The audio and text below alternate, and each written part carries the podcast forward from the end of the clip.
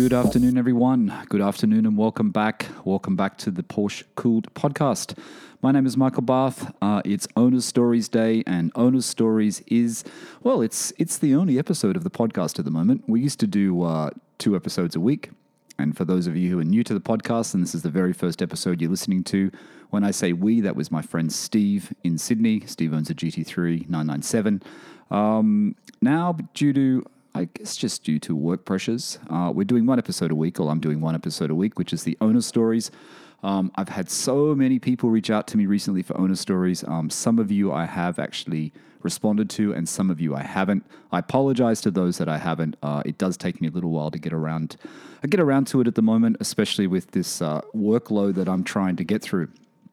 Um, workload as in my day job, not not the podcast. I'm not calling the podcast work. The podcast is fun. Podcast is where I get to uh, get to chill and and talk about Porsches with other like-minded people, which is uh, which is always good fun. Um, it's funny, you know, people who are not into cars don't sometimes don't get the uh, the passion that we have. It's it's it's quite funny when you talk to people who aren't into cars; they just don't get it. Anyway, um, I'm going to be joined really, really shortly. It's Sunday here. I'm in London still. It's Sunday. Um, this is about a week, week in advance. Uh, week in advance to when you guys will hear it. I'm just recording a few episodes um, in advance now, and I'm going to be joined very, very shortly by Freddie. Freddie's coming in from uh, Canada. He's coming in from Toronto in Canada. You guys would have seen the title. Um, these titles are always tricky for me because there are always so many, uh, so many cars in in one episode title. I don't know how uh, I don't know how you you guys read it. I know sometimes it doesn't show every car, which is really annoying. Um, but Freddie is, like I said, he's from Canada. He's, I think he's got a really good story. I don't know a lot about Freddie's story. I know he did mention to me, you know, does he have a sickness because he's got so many Porsches. He's had, and I think we'll talk about this when Freddie comes on, but he's had, I think, about eight eight Porsches in total. He currently has, I think, four Porsches, which are in the title.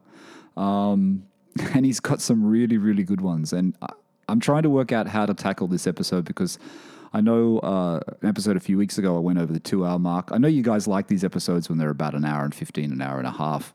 Um, I'll try to keep it to, to, to that sort of time. Um, but I, I, am, I am interested in, in Freddie's cars, especially because he's got the 997s.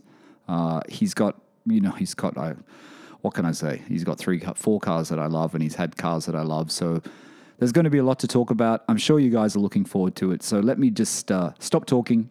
Uh, let me get uh, Freddie on the line from Canada, from Toronto in Canada, and let's start talking about his Porsche Cooled owner's story. Okay, welcome back, everyone. Welcome back to the podcast and welcome back to Owner's Stories. Um, I am now joined by Freddie Freddie's coming in from Canada.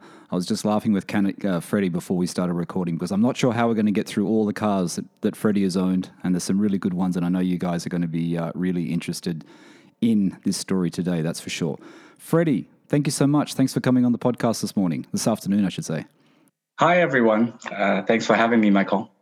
Thanks for coming on. Um, Freddie and I have been trying to do this for a month or so, I think. I. I cancelled a couple of times. I had thought I had COVID one morning, but I didn't, so that was luckily, luckily not the case. But uh, we've got it sorted out today, uh, and as I said, it's a Sunday when we're recording this. Freddie. Yes. Toronto. Uh, Toronto. Yes. Toronto. Toronto yeah. in Canada. I've had a couple of Canadians on. Yeah, I just heard the the the two the previous two from uh, Vancouver as well, right? So. Yeah, yeah. So I've had Tom just recently. Mm-hmm. Tom had the 996 Carrera 4S, and Joey a long time ago who had a G50 3.2 911. Um, so you're the third Canadian to be on the podcast. Yay! All right, let's get into the story because you know, like I said, we've got a lot to get through. A lot, uh, there's a lot I would like to talk to about, talk to you about as well. Um, so we always like to start the podcast, Freddie, where it all began what is it with Porsche? When did you start noticing Porsche? Um, some people talk about the poster on the wall. Some people had the the Hot Wheels or the Matchbox car or the or the mm-hmm. toy. Um, when did you first start noticing Porsche? Um, I think I was fairly young. Uh, of course, I, I was one of the ones with the poster on the wall. It wasn't a.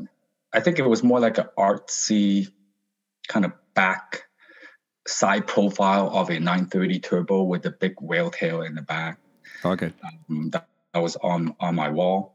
but at the same time, I think what captured me was I, I back in the 90s, there was a 964 commercial here in Canada. It was of all the different colors they had.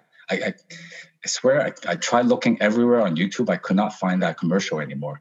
But it was of uh, like different lipstick colors. And then, so uh, obviously they had the ruby stone or ruby star color and the yellow and all that stuff.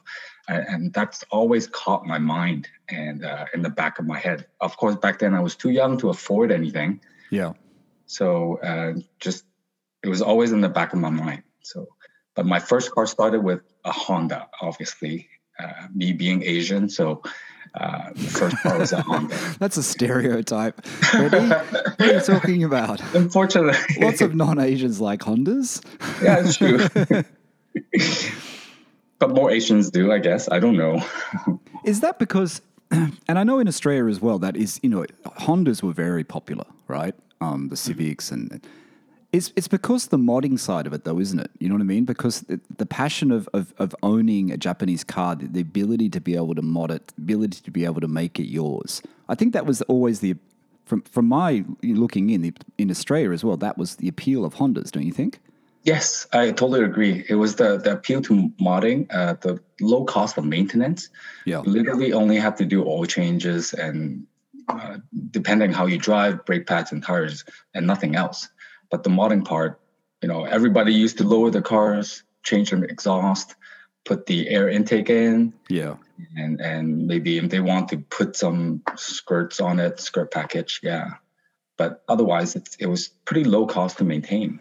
So, so, what was your first car? Was your first car a Honda? Honda, yes. It was a 19. What was it? It was a 1990 Honda CRX SI. Okay. And how I got into that was I remember I was uh, it was back then there was a magazine called Sport Tuning, I believe. And there was on the cover, it was a yellow CRX, highly modded with interior of there's a like a Benetton color steering wheel. Right. And that car was from Australia. Oh, okay.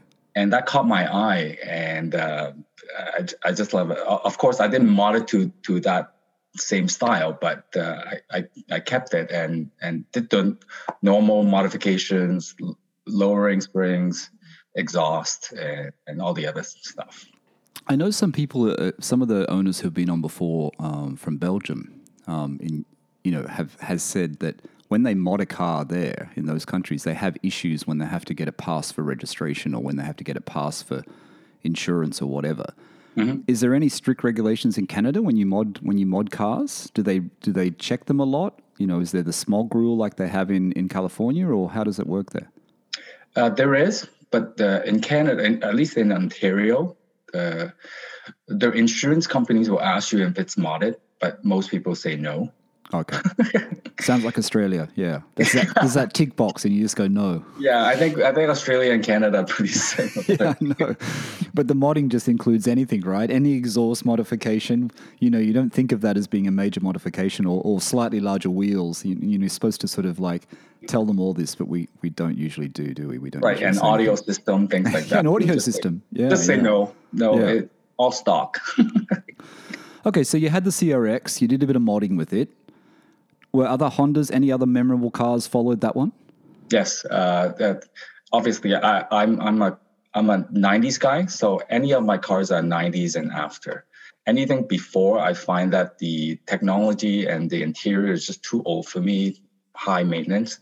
Okay. So every one of my cars are, are, are 90s, 1990s and after. So I think uh, uh, shortly after I had a had a few 1990 and 91s Honda Civic hatchbacks yes. size. Uh, I think I ran to uh, 93 Integra GSR, um, and then and then went to the 2000 Civic SIR. So we we badge it SIR here in Canada. In the US, they call it SI. I'm not too sure in the, um, in Australia what they are. But the, the chassis code is like e, EM1, I believe. They were good cars, though. I I actually owned a Civic and I'm trying to think what year it was, and I can't even remember. I think it was 88. Is it 88? I can't even remember. That would be an EF, right? That, so the 88 would be an EF. Square back kind of. Yeah. It was a good car. It was a good car. It was a car that I bought when I first moved to Sydney, and I, I kind of like it was not new, obviously, um, and it was reliable, but it was just I didn't need a car in the city. It was one of those sort of situations. Right. And I, I've, I've had all the generations from the EF up to 2000, and I skipped the generation from the 92 to 95, the EG version. Why was that? No idea. Just never came to be. Okay. And, and and I think that's going to be like a parallel to what uh, what's going to happen with the 911s as well. Yeah, because you just said 80s cars are out. You don't buy 80s cars, you buy 90s cars. And when we get into the Porsches, there is a 90s Porsche which you've skipped. So we're going to talk about that, which people will realize, listeners will realize from the title, I'm sure. Um, so you're into the Hondas, you're into the into the you know the Civics, you, you know you're modding them a little bit. Any other brands that, that crept in during this stage before you started looking at Porsche? In that stage, yeah, mostly it was the Hondas, uh, Acuras, and, and Toyotas. I think I even had a Camry for two weeks and I hated it and I got rid of it. uh, got into a Lexus IS 250. Oh, throughout that period too, I went to two CRXs. Okay. And then in 2007, I got a Lexus IS 250 in stick. Yep. Good car. Uh, until I lost to a Honda Accord on the highway. Oh, really? And and right after, within seven months, I was on the highway. I, I couldn't even Really? I lost a Honda Accord. I was scratching my head. but then the Accord was, I think, the three liter V6. So um, Okay, right after that, I, I, I sold that car and I got back to my now CRX.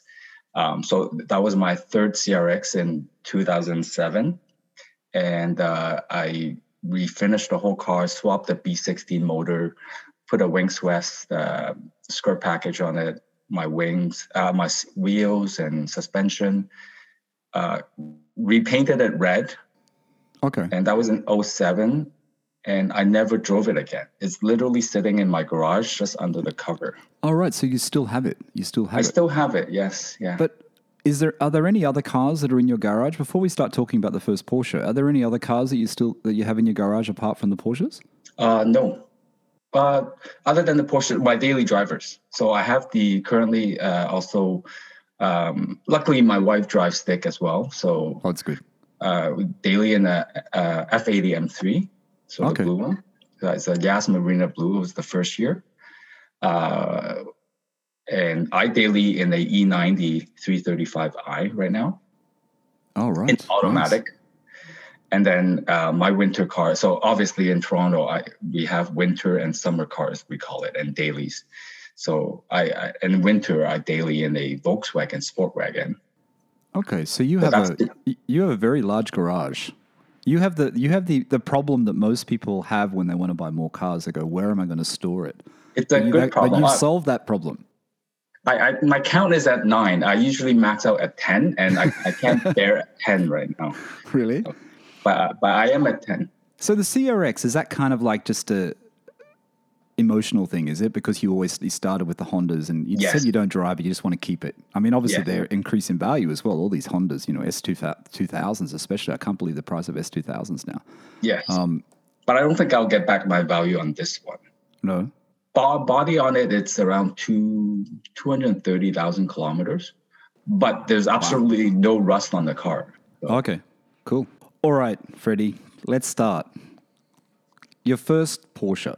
What happens? You're driving the Hondas, you're into Hondas, and then you decide, okay, I, I, I like, you know, I remember that the ad, you know, the 964 ad. what comes first? How do you find the first Porsche and, and how does it come about? What came first was back then my girlfriend, which is my wife now. Um, she actually wanted to switch her car. Okay. I forgot what she had before though. Um, uh, but uh, yeah, so we went to order a 2002 996 C2 um, with the Aero Kit package. Nice. So that was brand new. We took that uh, in 2002. So your first Yeah. 911, how did you spec that out? How did you option that car? Uh, she, well, we spec'd it together. It was white on on tan, and I know you guys hate that white on tan from I don't hate previous it. I don't hate it anymore. I actually don't hate it. After living in the Middle East, I don't actually hate it anymore. I quite like it.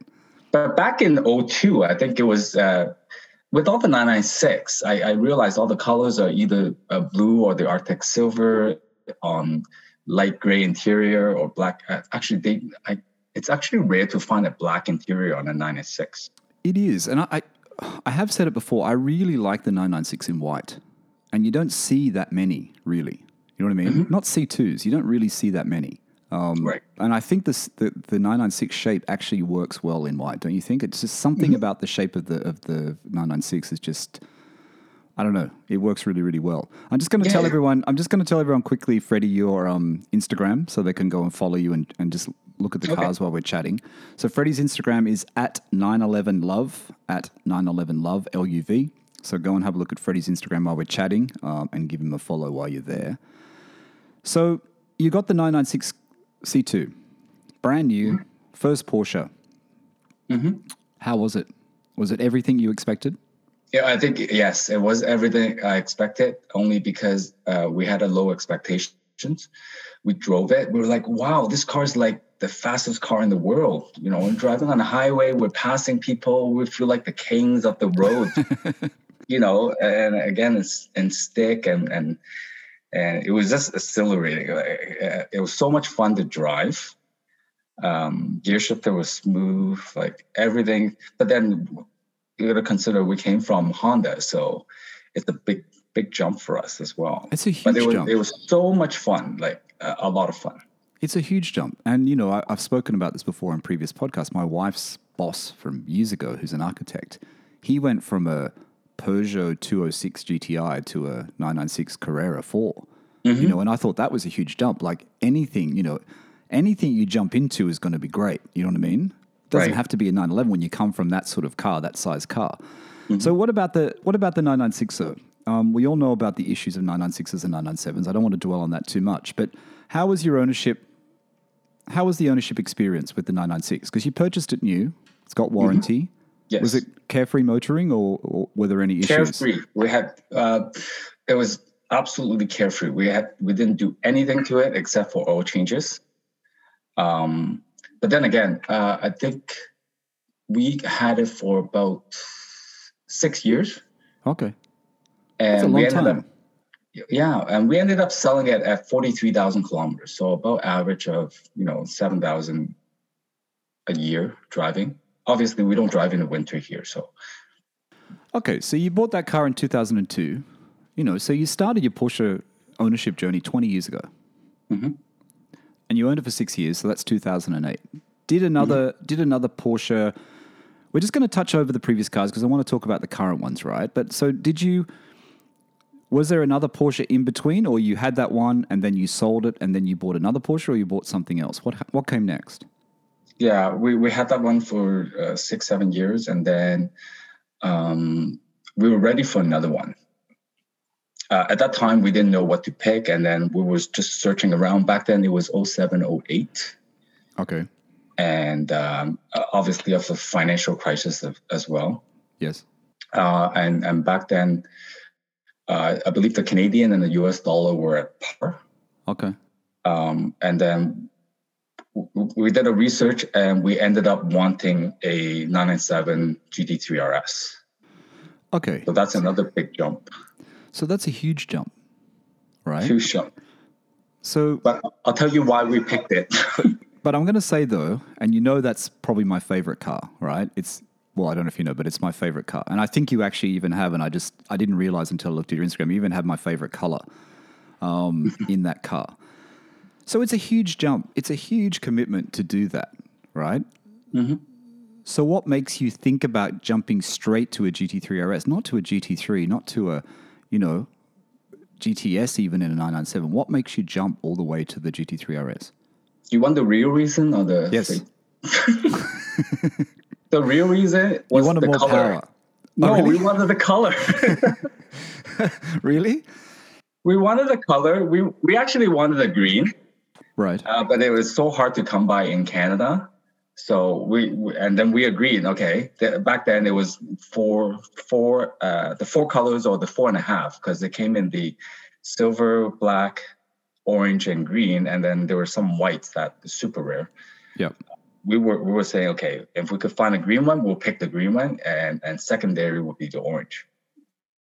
And uh, but the reason why we did that was because we knew the engine came with it. So obviously, it's it's going to be the the engine and the power and everything as well. So, so you you ordered this, Freddie? You ordered this car new? You ordered? The- no, we couldn't. We couldn't find anything new. Just I think even back then, back in 07, 08, you just can't find anything brand new. And I think we were pretty late in the game to decide we want a car like that. So we did the searches. Um, there was one in one of the dealerships uh, in the, the, showroom, but they said it's not for sale. So because the U.S. and Canadian dollar were at par, right. we started searching in the U.S. Okay. Uh, I think we we found one back in New York. Uh, did the Carfax search and everything, and then realized it was tracked and it had an accident of like ten thousand dollars. Wow. Uh, and then finally, we uh, found one in Pittsburgh, Porsche of Pittsburgh. Okay. And what was it? Tell the listeners and, exactly what you found. Um, we found an 07 uh, in orange GT3 RS. Uh, we had the VIN number, and back then they were on the Rennlist or, or whatever site it was on. There was a VIN registry. So we found out it came from Lamborghini of Houston and then from before in California. And it had only 978 miles on the clock. Wow wow. back then. Um, but they were still selling at the, the, original MSRP price. But I thought, you know what, a thousand miles doesn't really matter. Uh, it wasn't tracked, and the front was PPF. So that was the main thing. Okay, so what was that first experience when you pick up this car? So this one, this one came after the 996 C2. This one you still own today. This is your current, still the current car, right? Yes. Yes. What was the feeling though when you when after being in the 996 996 Carrera 2? You know, you're looking at you know five seconds naught to 60 or whatever it is, right? How mm-hmm. was it when you went into the into the GT3 RS? Did you have to change the way you drove this thing? Was it? Oh you know, yeah, definitely. So now we get into the GT3, but it was funny on the on the pickup. Um, we actually had to ship it over from Pittsburgh. Okay. And then they had to go through customs and all that work. But for us to leave a deposit, we wanted to drive the four hours down to Pittsburgh from Toronto. Right. So it was my wife and I. We drove in our winter car, a little 2003 Honda Civic back then. Right. I was in shorts and flip flops going into Porsche of Pittsburgh. Turning up in your Honda Civic. and they're like, "Who are these guys not your typical Porsche customer, yeah? No, not at all. But we are like, uh, "Yeah, we're the ones that called you about the the RS, and I told you I was coming in from Toronto. We just want to take a look, and they were super nice, super super nice. Oh, that's good. Um, they showed us the whole showroom and even took us to. Um, it, it was like a basement of some sort and had like even Ferraris in it. He said it was the owner's collector collection. Oh, right yeah, so super nice. And then we, we put a make a long story short, we put a deposit and then we just set up everything with the transporter to transport the car over. Okay. And of course, I looked at the car. The lip was front lip was a little little bit scraped, so I asked for them to include a new brand new front lip. Yes. Uh, just throw it into the cabin, so when we get it, I can switch it. But then to this day, I still haven't switched it out yet. But that my front lip is all scratched up right now. I can honestly tell you. Yeah, it happens very easily, doesn't it? So, mm. okay, because I'm looking at the picture on your Instagram where you've got there's a picture of a the orange GT3 RS, mm-hmm. a grey GT3 RS. Is it grey or black, and then the white? Oh, okay, yes. So I thought yours was the one in the middle. I didn't realize you had an orange one. I thought you had the grey one. No, I had the orange one. The point two to point two was um, uh, one of the cars that I got back in through my work. Oh, okay. I almost bought that car. The orange is a really good color in it, though. And you're saying about the green. I know there's someone I, I follow on Instagram who live up in northern New South Wales in Australia, and they've got a few Porsches, and I think they have got a green one they bought from new. And the green is green is a nice color. It's mm-hmm. always one of those colors, though. And I, I want to ask you about this. The orange. It's one of those colors where do you ever find some days you can't live with that color, like it's just too strong, or you find oh, that it's been a great color to, to own in a no, GT3 RS? Not at all. I love that orange, but the green, the green, the green one in person looks so much more better. The orange looks better in pictures and, and on on uh, digital media, Yes. but the green one is the one that stands so so out in in person, and it, but it doesn't capture well on picture. I don't know why. Yeah. Yeah. I, I, I'm sure everyone would agree with me. Hopefully, so what other options? What else came with the car? So you, you know you've got to get it back to Canada, but what options came with the car? It had a thousand miles. You said no mileage. They give you the free lip. What do the GT3 RSs come standard with? Are there any options that, that the owner could have added onto it, or how was actually, it this optioned? one didn't have much option. It didn't even have the chronos, um, and it didn't have the bucket seats. Obviously, uh, Right. it had the sofa seats, uh, the sport seats. Um, and back then, the the roll cage wasn't legal, so we didn't have the roll cage. It was this one is literally a basic GT3 RS, unfortunately. if you can But- use the word basic. Yeah, but I, I mean, uh, based on options, right? Yeah. But other than that, it's literally a base GT3 RS with Alcantara steering and and the Alcantara shift knob. So that car you still own, Freddie. Um, How has the ownership experience been? Tell us about the the first time you really took it out and really realized what you had. You say your wife drives stick as well. Yes. Um, when was that that feeling you got when you took it out and you went, man, I've got this is one special car, one special 911. I'm still feeling it because every time we drive it, the third gear on the car is amazing. Just going on the highway on the on ramp on that third gear. And then uh, remember what I told you about the 996 when we Yes. first read this is the fastest car in the world and all that. so now after driving this, we're like, oh my God, we're, we're such losers. That 996 is shit, right? Compared to this one. but uh, of course, 996 is a great car but they're they're just two different cars. It's it's literally comparing apples to oranges. You know, um, that that GT3 RS uh, again, it's still one of my favorite. Um, that's why we, just can't let that go. I, I've only passed twelve thousand kilometers. I'm sorry to say, I'm Oh, partially a garage queen. wow. 2000, 2000 sorry, kilometers in Canada, I forget. 2000 kilometers in how many years? Four, 12 more, 12 years, 14 years, No, uh, 12 12,000 kilometers. 12,000 kilometers. In Yeah. how many years have you owned it? I've owned it from 08, but it's a 07 uh, manufacturer year. So 14 Uh, oh, years. 14 years. Average about a thousand. So I got it at around 1600 kilometers, right? So yeah, uh, less less than a thousand a year. And because you got to drive, you know, like, you know, I don't drive my car that much because I'm not home all the time. But what about what about the servicing and that on GT3 RSs? Obviously, when you get into Porsche servicing and you take it to Porsche dealers or Porsche specialists, you know, the price of a GT3 RS is, is going to cost you a little bit more to service. Has there been anything that, if someone's listening to the podcast and is thinking about buying one, is there anything that comes up that you need to look out for in the GT3 RS? I mean, Steve always talks about the, the coolant lines on his GT3 997, the pinning of the coolant lines. okay. But what about your GT3 RS? Is there anything known that you've had to fix? Um, for me, no.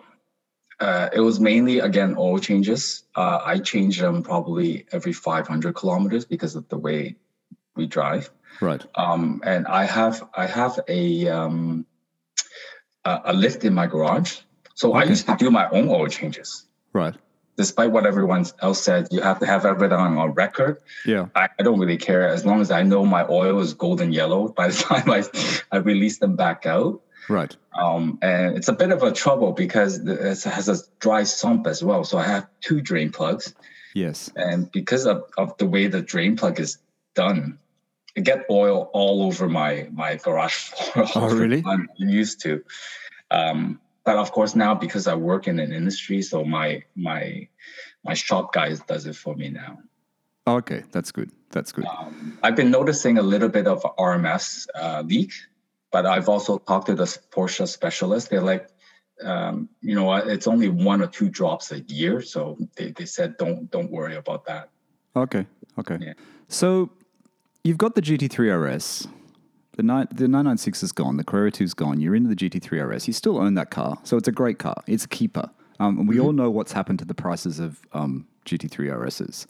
Right. I know that one sold recently in Australia in black for uh, 500,000 odd Australian. and that's Australia too. I, am still, still confused so at the prices between Canada and Australia when our dollar is almost at par. The yes. only difference is left-hand drive and right-hand drive, and then. Yeah, yes. I guess. Well, Australia might be a little bit farther for transportation fees and all that stuff. Luxury car tax. Lux- the taxes in Australia, I think, probably are higher higher than Canada. I think that's what causes it. But mm. when you, I mean, you know, the GT3 RS, and I've spoken about this before. But the GT3 RS I remember I was looking at one at Porsche in Sydney when I was there.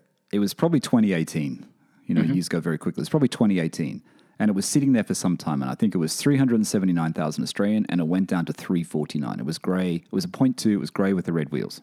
No. Um, but it sat there for ages because I went mm-hmm. there a mm-hmm. couple of times and looked at it, you know, just yeah. sort of thought, mm. And, you know, I know now that those prices four years later, in excess, they're, they're around 500K. Uh, right. A base right. a base 997 is you know a 997.1 like Steve's. People are asking 300 to 320, 300 to 330 wow. sort of thing. So that's that's the prices at the moment. I mean, I think it will drop a little bit, but that's what the prices are at the moment. Right. So, for some people listening, Freddie, you've got the pinnacle. You know, you've got not only have you got a GT3, you've got the GT3 RS, you've got the Point One, you've got it in the orange. What's the orange called? I have no idea. That's not Golf Orange, though, is it? I, I've no, no. I think Golf Orange is more uh, pastelly, right? Like lighter. I, right. I honestly have no idea what this orange is called. I've never really looked into it. like, but every time I just say 997 Orange GT3 RS, people know already. Yeah, right? because there's only one orange, basically, right? Right. And for the listeners, if you if you if you're looking at the Instagram, you'll see Freddie's GT3 RS there. It's got the black wheels. It's got the decal on the side. I mean, it's very very cool. Very very cool. So you've got the yeah. car, right? You've got that car. Your wife and you have got that car, I should say, because your wife drives stick. It's mm-hmm. the pinnacle. It's like you get there and you think, I don't need anything more. I'm happy with this. You know, maybe I need a, a, a basic 911, a newer 911 just as a daily driver. Mm-hmm. So what happens next for you? What happens? You've got the GT3 RS in your garage. What do you What do you think next? What do you start looking for? Um, at that point, uh, 08, we still have it. Well, uh, uh, uh, as you know, we still have it. So throughout that time, we were still driving Hondas, and then we had like Honda Elements, um, other Civics, um, up until 2014 that's when we start to realize i think the civic that civic was breaking down so we had to uh um the, we had to get a new daily um okay so we we looked into a f80 m3 and that was the, in 2014 so it was coming out in 2015 okay that was our, our daily again in stick um, and then while we were going through the purchasing the, the manager was like um, there's actually a BMW M Tour with the European delivery. Okay. And and he said he will hook, hook us up with this trip, which BMW Canada would pay for. We only had to pay for the air airfare. Wow. So in 2000 and I think 14, 15, we went to Munich to pick up this car. Oh, fantastic. Yeah. I, I went with my wife, obviously, and our then four year old. Wow, that's great. What a great thing to do. Yeah, so much fun. Uh, we went from Munich through the uh, and visited all the uh, the BMW factories, museum, and all that through the belt. And uh, we had 15 M cars, so it was then it was M3 and M4s only. Right, right. Drove through the Austrian Alps um, and down to uh, Florence, where yes. we all just dropped off a car and they picked it up, and we flew back from Florence and um, and then they shipped the cars back to Canada. Ah, fantastic, fantastic. How long did it take before you got the car back in Canada? Um, we finished the trip in June, right? And we got the cars by August, so about a month or so. that's okay. That's not bad. Yeah, super super fun trip. It was like yeah, 15 M3 M4s. Uh, I still remember picking that car up like uh, through the autobahn. Uh, of course, there's certain parts that that still had a, a speed limit. Yeah but there was three of us and we had like the canadian decals on the side that they put on right and i, I think we were cruising at around 150 160 kilometers per hour and then and uh, uh unfortunately i say unfortunate because i was the leader of the pack at that point in time like us three and then I saw like an E39 silver wagon just sitting on the side of the of, of the highway. And then Yeah. While I was driving, I kept looking in the rearview mirror. And then once we passed, I saw him pulling out already.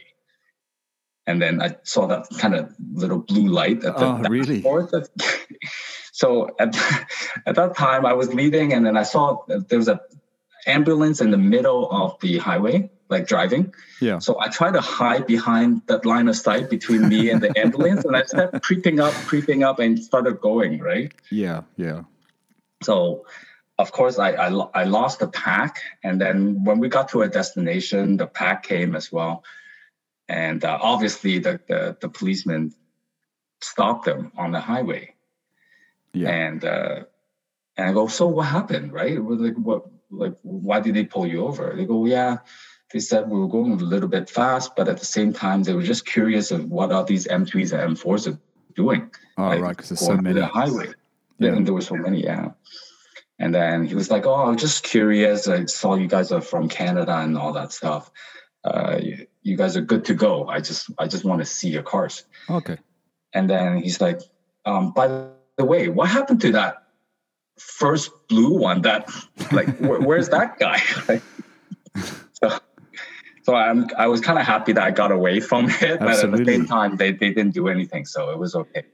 But it was, it was just funny. He he actually noticed my car and, and started asking about where where Because of the color. The color is such a beautiful probably color. because of the color. Yeah, yeah, yeah. such a beautiful I, color. I just took off. I didn't I didn't want to do anything with uh, with police in Germany. So So you pick up the M3 and you pick up the, the BM in Germany. Mm-hmm. So when what happens then? You go back, you come back to Canada. You you've got your new BM. Mm-hmm. When does the next Porsche come along? Then are there other cars in between that?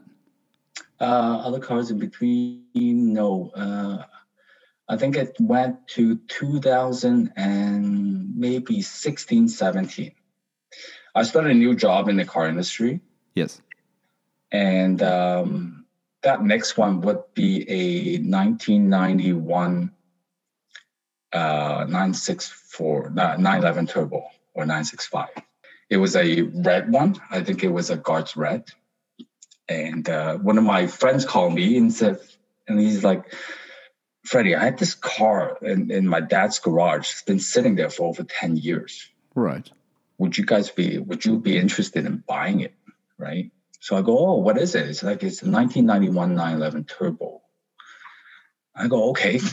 That was my first reminiscent of the commercial that i went through with the uh, with the 964 so we took it in and um, i forgot how many kilometers it is it wasn't that much it was uh maybe 110000 kilometers or, or maybe even lower um, body was in uh, pretty good shape. Um, car drives nice. Um, at that point in time, uh, my work, uh, I have a front office and then a back service space. It was the Porsche Classic people using that space to work on their cars. Uh, their Oh, okay. yeah. So it was perfect. So I just brought it to the back. I go, hey guys, can you look at this car for that's, that's my PPI. That was my PPI, right? I get a free PPI. So what year was this? 2017, 2016. This is, yeah, it was about 2016 or 2017. So it's a it's a 91. So it's a 964 turbo, Mhm. bad boys turbo, very sought after. Mhm. Um, why was it sitting? Why why wasn't it being driven by your? That that person's dad was i think he's like in his 60s 70s they're in the um, vegetable distribution um, industry Right. and he he's just like we don't use this we have no time to use this car anymore Okay. so So so, he, So you've got the Porsche Classic guys nearby. They they they do a PPI. Did everything turn out okay? Was there any issues with the car because it hadn't been driven? yeah it, was- it was actually okay um, i think we I, I honestly forgot. We, I, I- don't think i even needed to do a reseal on it. That's that's the crazy part. I think it was just the transmission fluid change or flush um, oil change and pretty much that's it. I think there were like little things here and there to tinker with but but that was it. How many kilometers did it have? Uh, i think around 90 to 110000 kilometers. It wasn't much 90 to 100, but it's still well driven though, isn't it? It's Still a well driven, Yeah, it's still a really well driven car. Did he own that car from new? Was it? Did he purchase it new? No, I think he was probably the third or fourth owner. Okay. So now you've got the the 964 turbo. Now this is a mm-hmm. car you don't own anymore, right? You got you sold this car, correct? Right, right. So how long did you own it for? What was it was it what was the feeling in that car? How is it different to the other cars you've owned? Because this is your first air cooled, right? This is your first air cooled 911. Mm-hmm. Just let the listeners know what was the what was that experience like from from having the 997 GT3 RS and having a 996 beforehand, and now you're in an air cooled and a turbo. Being, being uh, for 1990, I was expecting the drive to be the older technology, uh, obviously, but with it being an air cool, it drove so smooth. Being a turbo, obviously as well, right? It Yeah. was just so so much fun to drive um, on the highway. Of course, I'm not. I I I, don't track my cars, so it's just everything is just being street driven.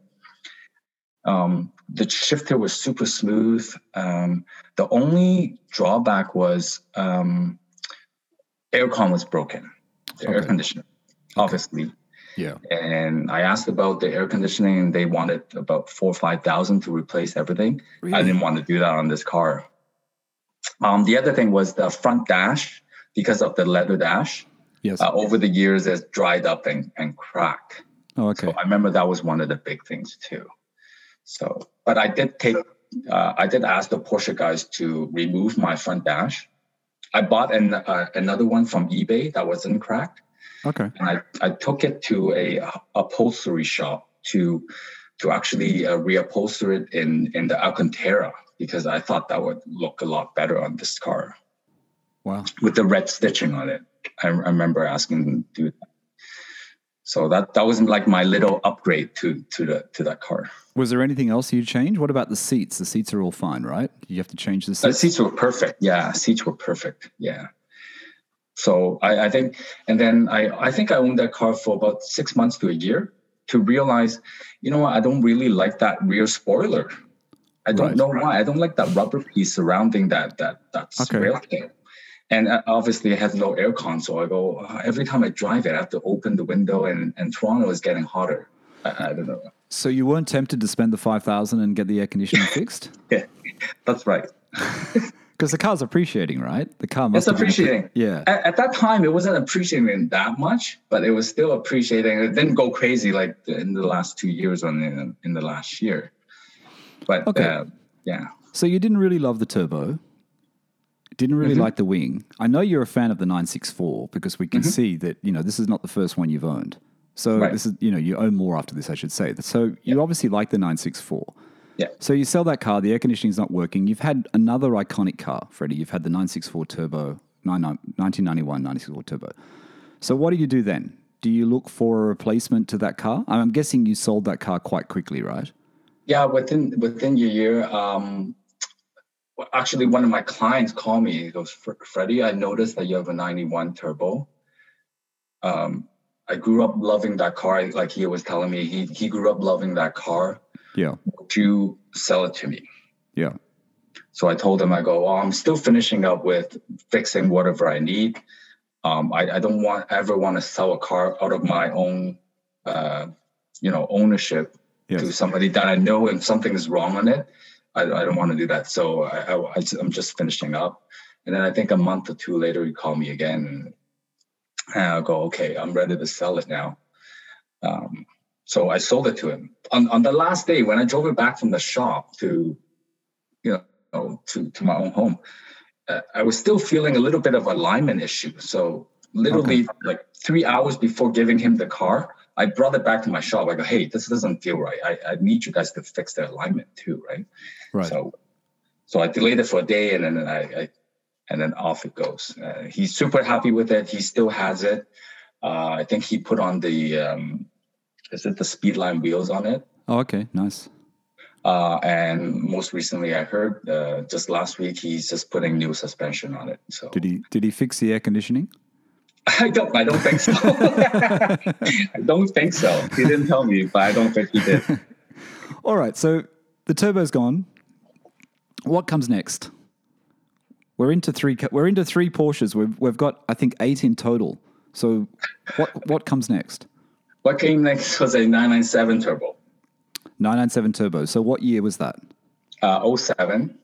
So the point one. Very nice. Uh, And your favorite color, GT silver. Beautiful. Manual. I love GT silver because I never have to wash it. It's always clean. Uh, After the rainstorm, it's always comes up clean. it does actually. It does. When you look closely, it's not, but it is actually. yeah, yeah. Yeah. From from afar, it's yeah, from all, yeah, afar, it always so looks clean. Yeah. Yeah, yes. I love right. GT silver.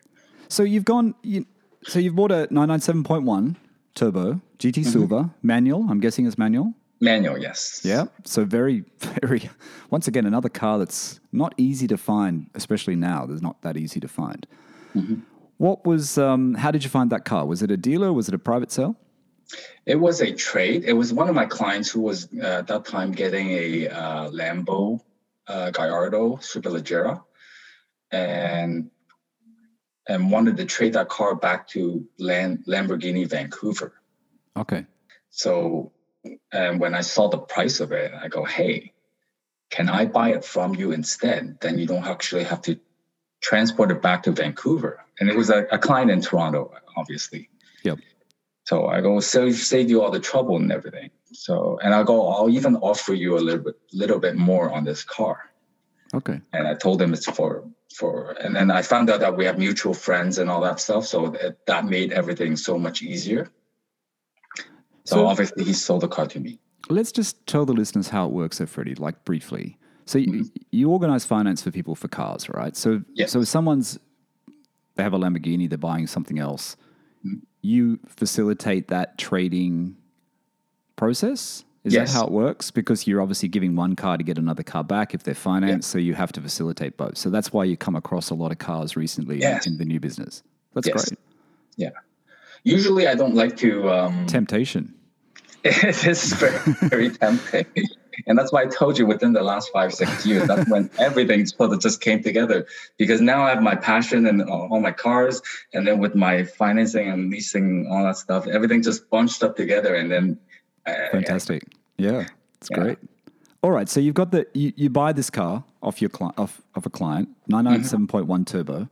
Um, you're back into a turbo. You had the nine six four turbo. Difference between the nine six four turbo and the nine nine seven turbo. yeah, again, night and day, uh, only because of the different in ages. But uh, driving the smoothness is just the same. Okay. Just the same, yeah. Uh, obviously, again, that 997 Turbo, when I took it in, I brought it to the back. Hey, Porsche Classic boys, can you take a look at my That's car? gr- that's great. You've got those resources available though. That's fantastic yeah, yeah. It just makes everything cheaper, right?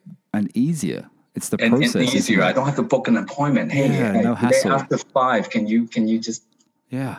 take 10 great. minutes just to take a look, right? Um, at that car at that time, um, it was lowered on H&R springs and with uh, 20 inch wheels. Okay. And uh, when I drove it, when I first drove it, I just felt when I even when I started, the clutch was super tough, super hard. Yes.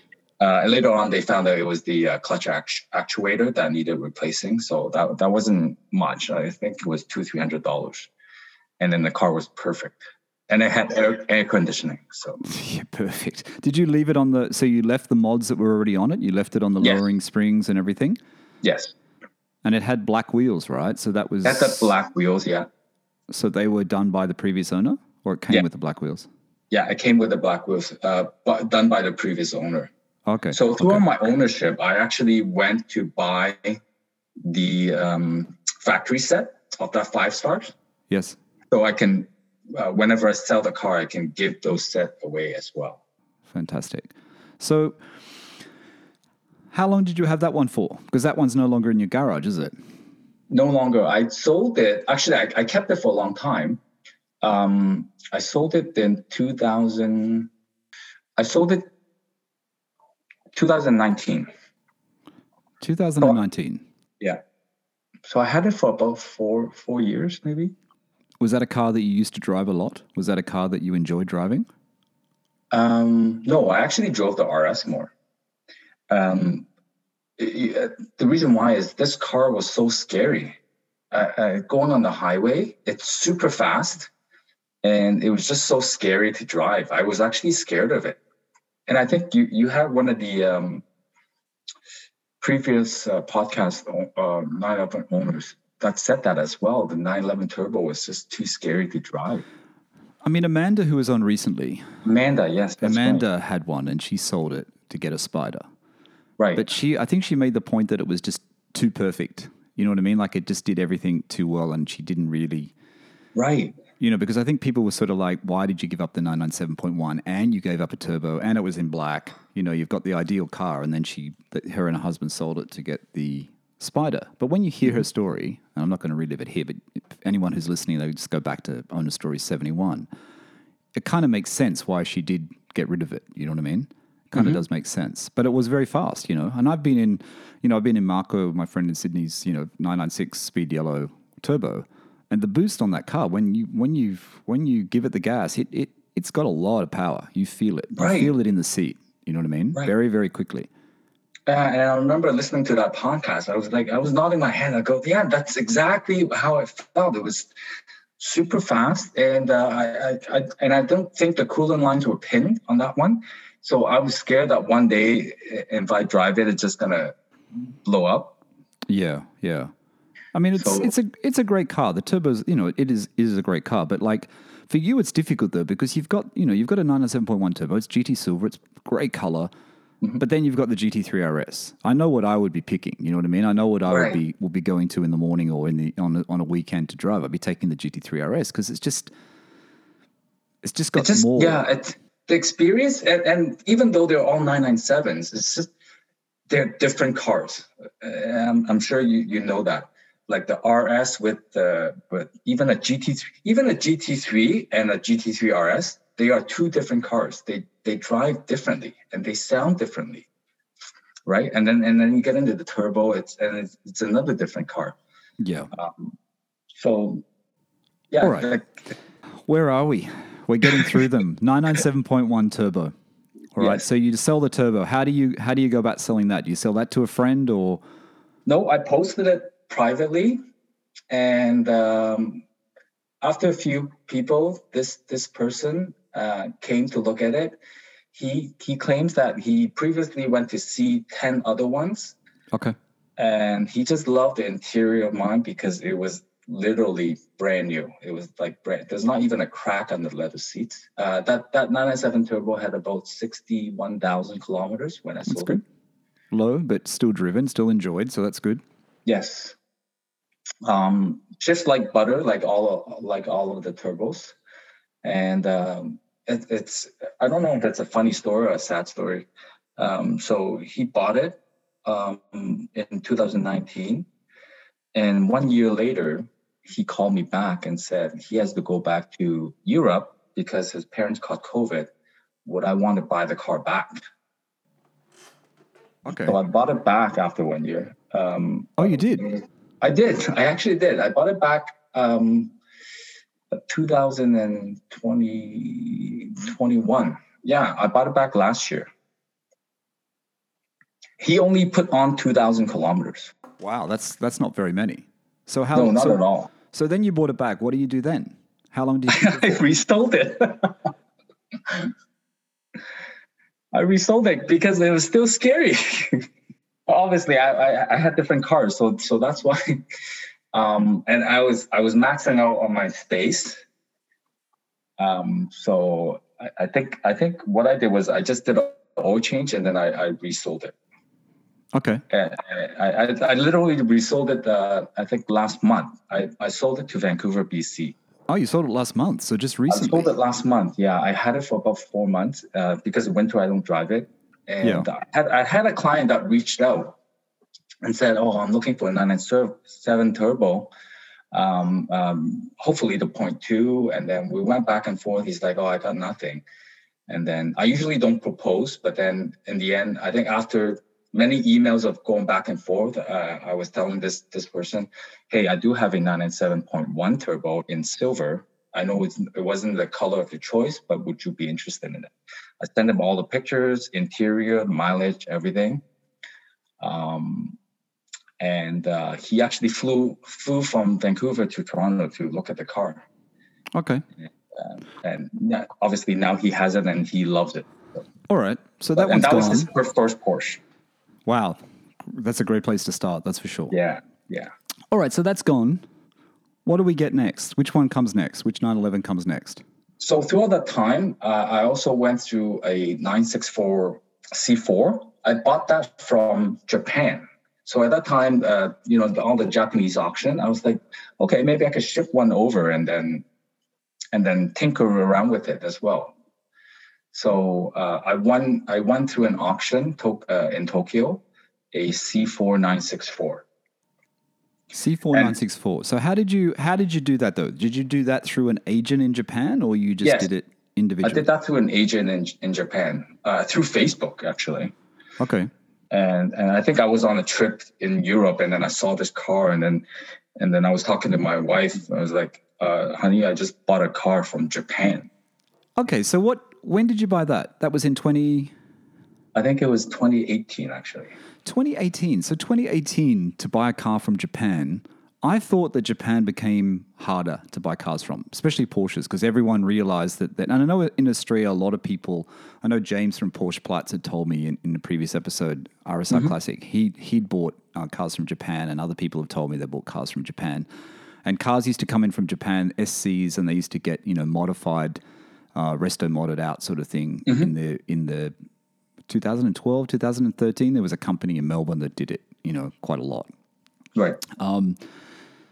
But I thought the prices had had risen quite a lot, and they were not so easy to find a good example. Right. How- so th- there's still opportunities there for the listeners, though, Freddie. There's still opportunities there to find them. Like I think some of the companies at Japan Direct. I mean, I've seen them on, I've seen them online. Some of these companies. right. You still think there's opportunities there for people who want to try and find a, a, a good air cooled at a reasonable price. Japan is still a place to look for, look at. Now I don't think so. Okay. I think when I first started, I, I think I've been looking for a year before I actually uh, nailed down on on this one. Right. Um, I, I can tell you the price. I think I got it for about 56 Canadian. Wow, that's cheap. right? But obviously, I have to uh, account for all the. Um, I- I'm going to account the worst case scenario where I have to reseal the engine, engine out, uh, reseal, uh, and perhaps the air conditioning doesn't work. all that stuff. So how was how was the process though from Japan? What did you do? So you go through the agent. How long did the whole the whole process take before you got this Carrera 4, this 964 Carrera 4? Oh, the buying process is super easy. We just have to wire transfer money over to the agent, and then they'll take care of everything. Um, uh, we just have to, or I just have to worry about the transport from uh, Vancouver to Toronto. That's all I have to do. They'll they'll take care of everything from Tokyo to to Vancouver. And this company is this a company that advertises regularly on Facebook? Is it like a importing company for other brands of cars from Japan or just Porsches? Uh, no, uh, it was anything to deal with the auctions in Japan. Okay. Yeah. And is it a company that people should look at if they're thinking about buying a car from Japan? Do you want to name the name of the company or not? I, I, I don't remember what the name is. Okay. it's so long. yeah, but they're pretty trustworthy. But I think they're the, the, the 964 market has, has probably uh, risen by a lot now. yeah, it's gone crazy. In two years, even it's gone crazy, hasn't it? Right, So- right, exactly. So you bought. So you. What was the car? It was a '91. It was uh, that was actually the whole reason why I started that 911 Love Instagram account because Right. uh, at that point in time, if you go to the earlier um, pictures, the first picture should be that car from Japan, and that was the the picture from the auction, uh, uh, from the auction house where they shot it to me after, waiting to be exported. Um, and at that point in time, I, I wanted to get ideas on what I want to do with the 964. So that's why you saw a lot of other people's 964. And I just want to keep, you know, some sort of picture or, or memory of it to, so I, once the car arrives, then, then I, I kind of have an idea on what to do. What color is it, Freddie? I'm looking at it now. Is it is it blue or black? Blue, is it? It's, it's, a, it's a dark blue color. I don't know exactly what the color uh, name is called, but it's a, it's a dark blue so color. what what did you do to that car? What modifications did you end up doing to that car?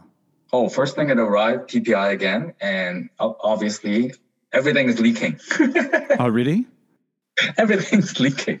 Yeah, you have to account for the worst case scenario on these cars, right? Especially going through. So was it worst case scenario though? This car was it? Was there a lot more things wrong with it than you thought? It was driving fine. There, Yeah. there was no cat on it. They removed the cat, but they, they put it in the front. So uh, yeah, Japanese people, I guess they're really good at that stuff. Um, they they removed the cat, but they still left it in the in the trunk.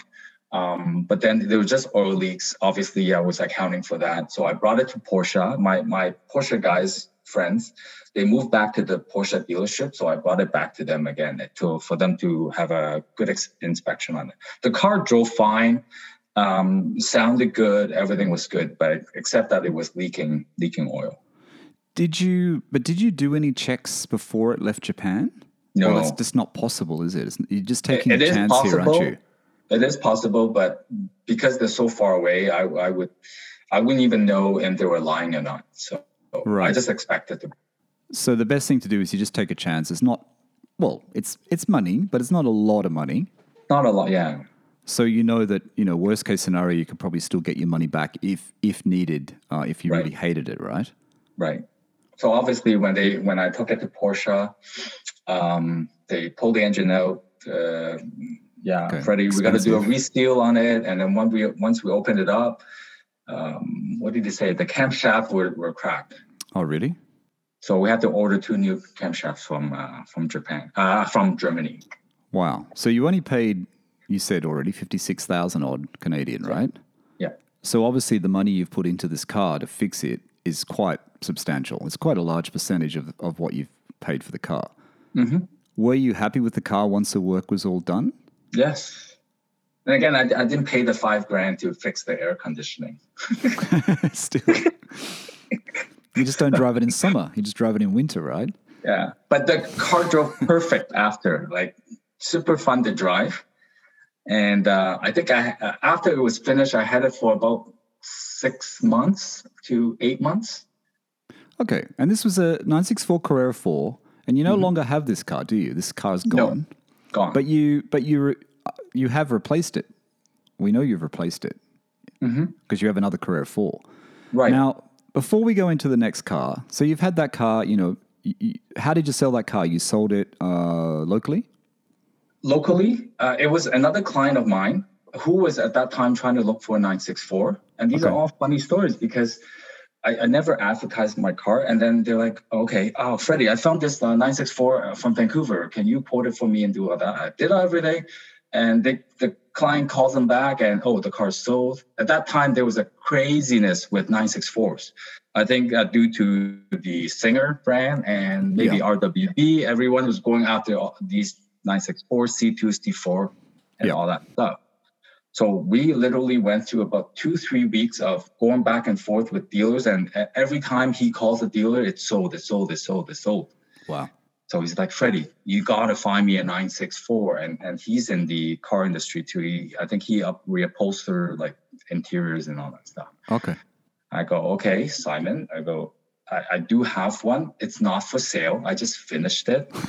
I can let you drive it. Maybe, maybe, maybe once you drive it, you, you may like it or you may don't like it, right? But at least you know what you're getting into because I always want my clients to to test drive these cars before buying anything, right? But was it a good car to drive or not? Or were there issues Yeah. with it? It, it was no no issues with it after. Uh, uh, he he came to drive it. He literally came within the hour. Okay. and and he had a Imola Red M5 E39 to him. He came oh, over. nice. Yeah, one of my favorite cars. But um, he took it out literally two minutes. He came back. I go, "What's wrong with it? Like, no, you don't like it?" He's like, "Freddie, two minutes was all I need. I'm buying this it. car." I go, So "I'm not selling it." He's like, "No, Freddie, you got to sell me this car." Right? Okay, so, Freddie, you did you did some work on that car. You had to put some money into it. Did you get your money back? Hmm, You did. definitely. Yeah. Okay, perfect. All right. So what comes next? We've got to get through. We've got we've still got more cars to come. There's more, everyone. There's still more cars. We've still got three more cars. And this is a funny story. The day I, I sold that 964, I delivered it. I went on uh, over here. We have Kijiji. It's like an online marketplace. Right. I saw a 964 C4 coming from Quebec, like from Montreal. Right. So I obviously I, I called and You- uh, no, I just want to inquire about this car.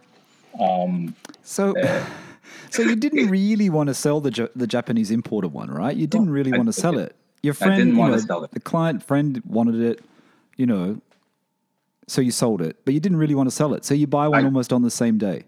Yeah, yeah, I did not want to sell it. I, I have a soft spot for 964, obviously, based on my childhood. And uh, and just so happens, I, I think it was meant to be. The next day, and, and back then, we never see 964 being posted. Literally, the next day, I saw 964 being posted. I called right away and talked to that person and realized we have mutual friends Okay. through the car industry. Yes.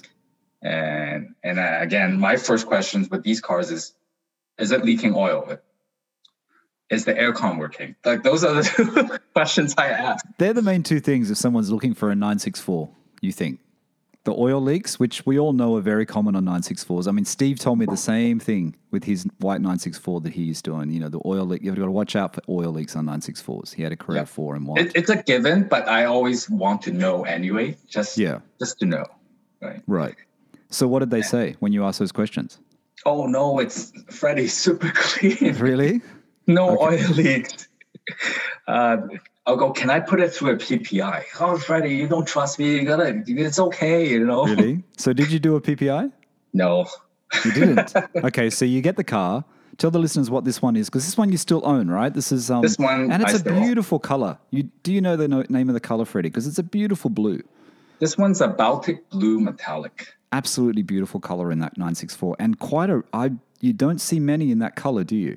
No, I, I- haven't seen it. Uh, uh, at least after I got this car, I haven't seen it until uh, recently. Uh, one of my friends' client also got a 930 turbo Right. in that color as well, and Wow. he's been searching for that color, uh, color, not color, but he wanted a dark blue, uh, 930 turbo. It mustn't have been one of the pop. It must have been one of the just normal colors at the time, though, for the 964. It must have been like a special order color or something, because you really I- don't see that color. The only third one I've seen, and some some guy in Hong Kong um, having that color as well.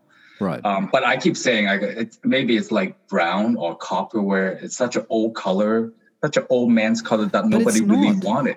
But it's not though. It looks like a color now that people would spec in, say, a new touring or something. Like someone would pick this color. You know what I mean? Right. I'm just getting that touring reference in before we start, you know, to the touring. So the 964, tell the listeners exactly what this car was, the, the mileage, any options that you know about on the 964 that you bought. What what what what was it all about? Uh, yeah, C4 Baltic Blue Metallic. Um, aircon doesn't work. Uh, leaky oil base. Um, uh, aftermarket radio stick, obviously, 112,000 kilometers. So Okay, low. that was the good thing. Um, all original paint, all original panels, uh, fully stock, except for the radio. Did it So- drive better than the Japanese one that you owned? Actually, no. I think No. it was because of the cat that was removed. This one's more quiet, obviously. Driving wise, shifting wise, everything seemed the same, but the Japanese one seemed more powerful. I, Okay. I, I have no idea why. Maybe? I'm thinking maybe the, they took out the cat and it was a straight pipe. That that just uh, that one felt louder, um, uh, and and just a little bit more torque on it. Okay.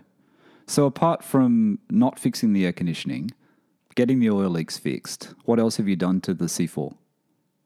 Uh, I lowered it with Koni Yellows and uh, Eibach Springs. Okay. Uh, I added uh, the Works um, Workmeister S S1, I believe. Um, I ordered I ordered it from Japan. It took about six months during COVID time.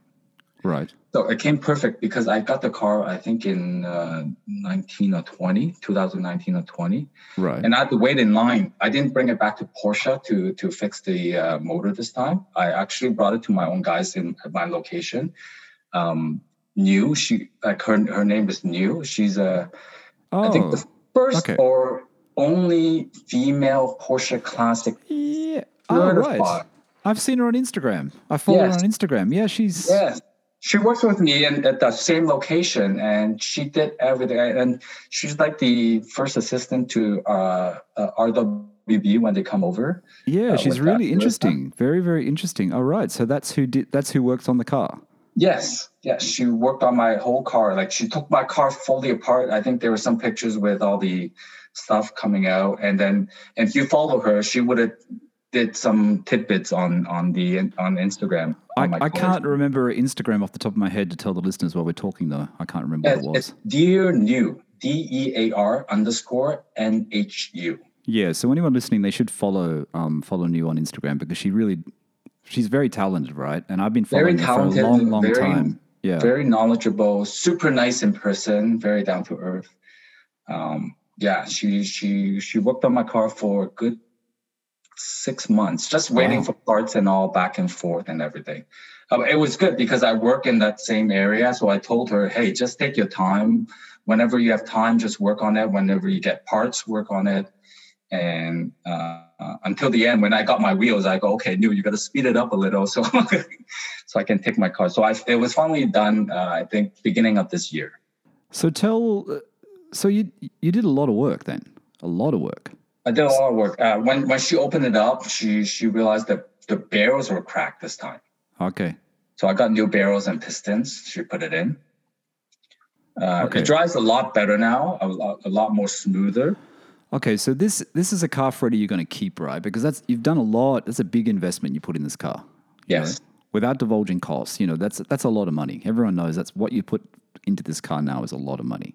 Yeah. Um, and to the point where I actually asked her to fix the air conditioning on this And you fix the air conditioning at 5,000 5,000 Canadian. yeah. fix the air conditioning. As you know, air Actually, that's conditioning a- is very no. important to me. It is, but that's the best time to fix the air conditioning when you've gotten you there When doing all this other work for you. She's not Yeah. going to really charge you 5,000 for the air conditioning, is she? Uh, I, I don't think she did, but I, I went over the bill and, and I, I actually don't even remember. Like I don't even see air conditioning, and I, I'm sure it's in there, but it was like a bill of like four or five pages of everything that was fixed on. Okay, the amount of the amount of money you put into this car, the fact that you've just fixed the air conditioning means this is a car you're going to keep, right? You're not going Mm-hmm. to get rid of this car. I want you to tell tell the listeners about the wheels though, because I just looked at the your Instagram this morning. What are the wheels that you've put on it? They're white, are they? Yeah, they're white. Because I, I is because of fa- it's a blue car, I didn't want black wheels. I didn't want silver wheels, and I I, I specifically ordered these um, Meister S S one or S three. I forgot the, the code for it, but these are three pieces from uh, work in Japan. Um, Okay. uh, with the gold So you have to buy on it. them from Japan, Freddie? Sorry, you have to buy them from Japan, or you, there's a distributor in the U in Canada, in Canada. Uh, well, there, there's a distributor here in Toronto, but they they have to order from Japan and spec out the wheels for for this particular car. Oh, right. So Yeah. what are the? Sorry, what are the the? So they're white. They've got White with the exposed gold. Gold rivets. Wow, Yeah. I like. I just them. thought it would pop a little because the, the Baltic blue metallic color is a little bit like older. It doesn't, you know, kind of blends into everything, right? So I, I, I thought, okay, I, I need to pop it with some some contrast in color. And what's the interior? Is the dove gray type interior your car? Is it? Is it gray inside? No, it's actually blue. It's Oh, blue interior. Oh, it's blue interior. hmm So it's blue on blue. Blue and blue, yeah. I like the wheels. It looks very, very good. Looks Yeah, very that's good what as- everyone's saying. So Yeah. I'm, I'm happy with that choice. Okay. I don't know people are just being nice, but I, I don't care. But I still I still like the wheel. All right. So 964C4. And before we get on to how many more have we got to go? We've still got two more cars to go. Let's two just more. talk. ab- Huh? Two more, Two right? more, yeah. Two more. Two more. One, one being very, very um, special that a lot of people are going to like. Um, 993. We know you've got that, you know, the, the early memory, the 964, that, that poster, the colors of the 964. You've owned a few 964s. The one you have now, the 964 C4 in Baltic Blue, you've invested so much money. You're obviously going to keep that car. It's a special car. I don't think you, you're not going to sell that one, right? That one's going to be a keeper for a bit. Not not for now, unless unless somebody's coming up with, you know, insane amount. I'm I'm hoping somebody that wants to buy a singer needs a donor car. Okay, mine's coming. but uh, no, uh, unless yeah, it, that, that one's a keeper. Before we get on to the, to the last two cars, I just want to. There's two questions. First is, and I know the listeners, some of the listeners will be going, "How come? How come you haven't had a 993?"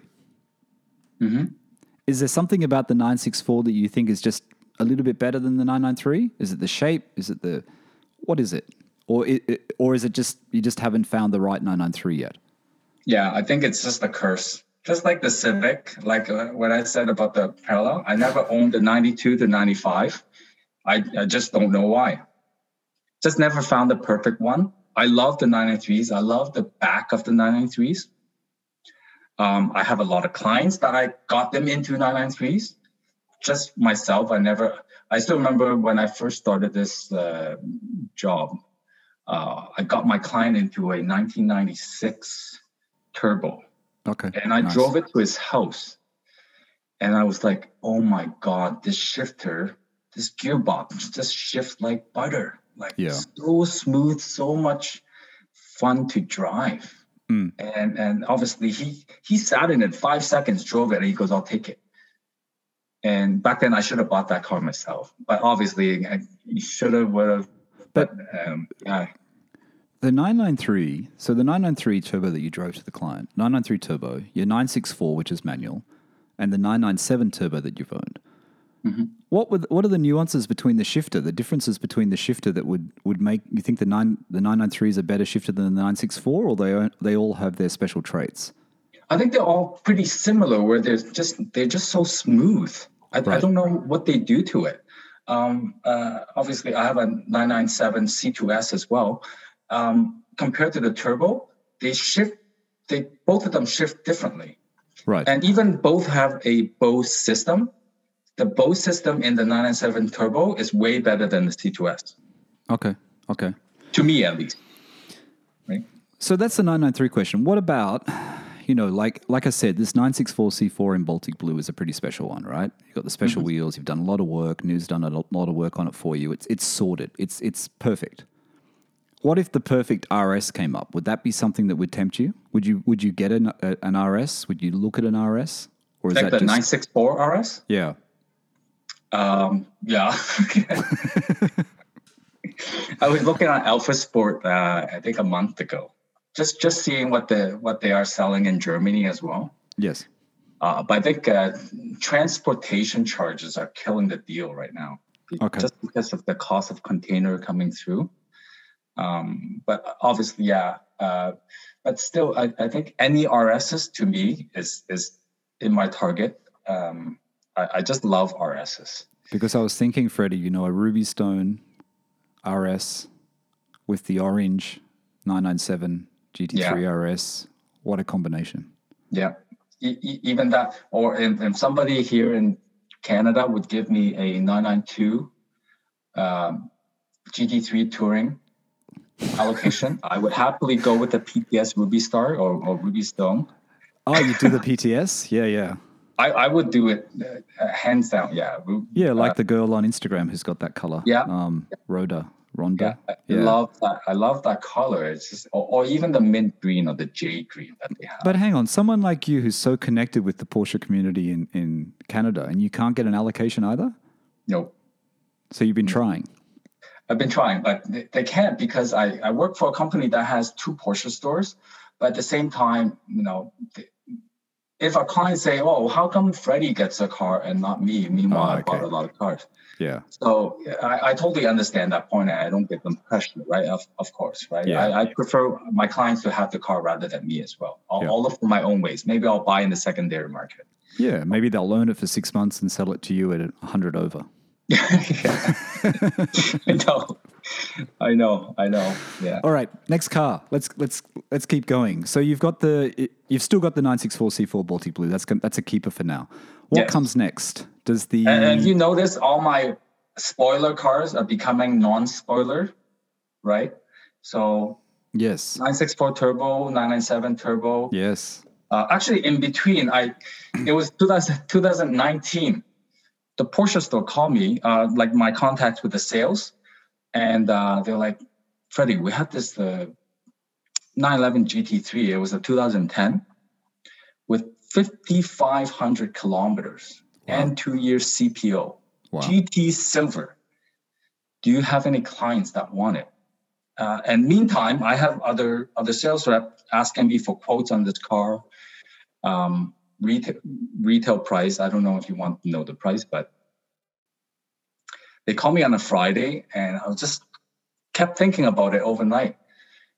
Saturday, I called my sales rep back from Porsche. yeah I go, I'll take this car. I, can't, I go, I can't believe you guys had it for about two, three weeks and nobody took it. I go, I'm going to take this car. Right. Let me buy it.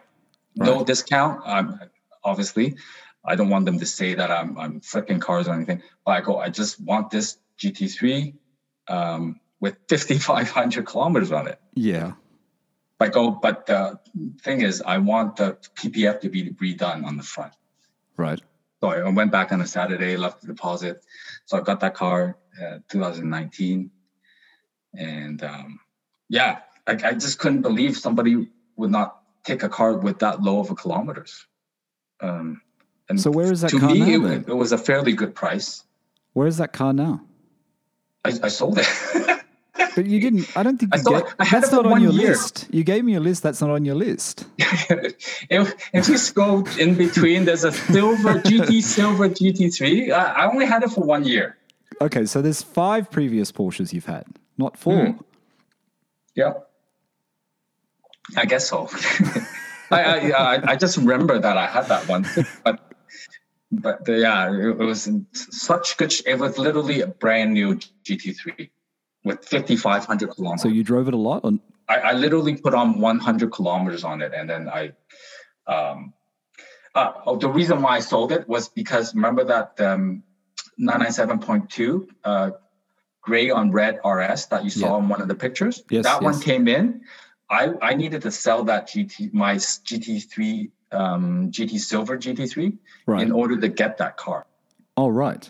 because I was at my max capacity and, and funds and all that stuff. So I listed it on sale. So one of my clients bought that RS, that 0.2 RS. Yeah. So you bought that RS in the in the the grey and red one. No, I didn't buy it. It was my company. It was in our company inventory. Oh, okay. I understand. I But I was trying to sell my GT Silver uh, GT3 in order to get that one okay. because I wanted the 0.2 RS so I can match it with my orange one. Yes. Uh, but the day that um, we sold that uh, 0.2 RS, the next day somebody inquired my GT3 and I sold it to that person in Oh, British okay. Columbia as well. So I missed the boat on on that RS. Oh, okay. Okay. That was the reason why I sold it. Um, but otherwise, I, I don't think I would have sold it. Okay, so that GT3 goes. When what comes next? Is the 991 or the 997 come next? 997 in the COVID 2020, 2020 Yes. uh, obviously I'm a car guy, so every night I'm I'm going through the listing just to see what comes up and stuff like that. And I found this. Uh, I, I just so I, I still have a big passion for 997s. I, I I love 997s over anything else actually. Okay.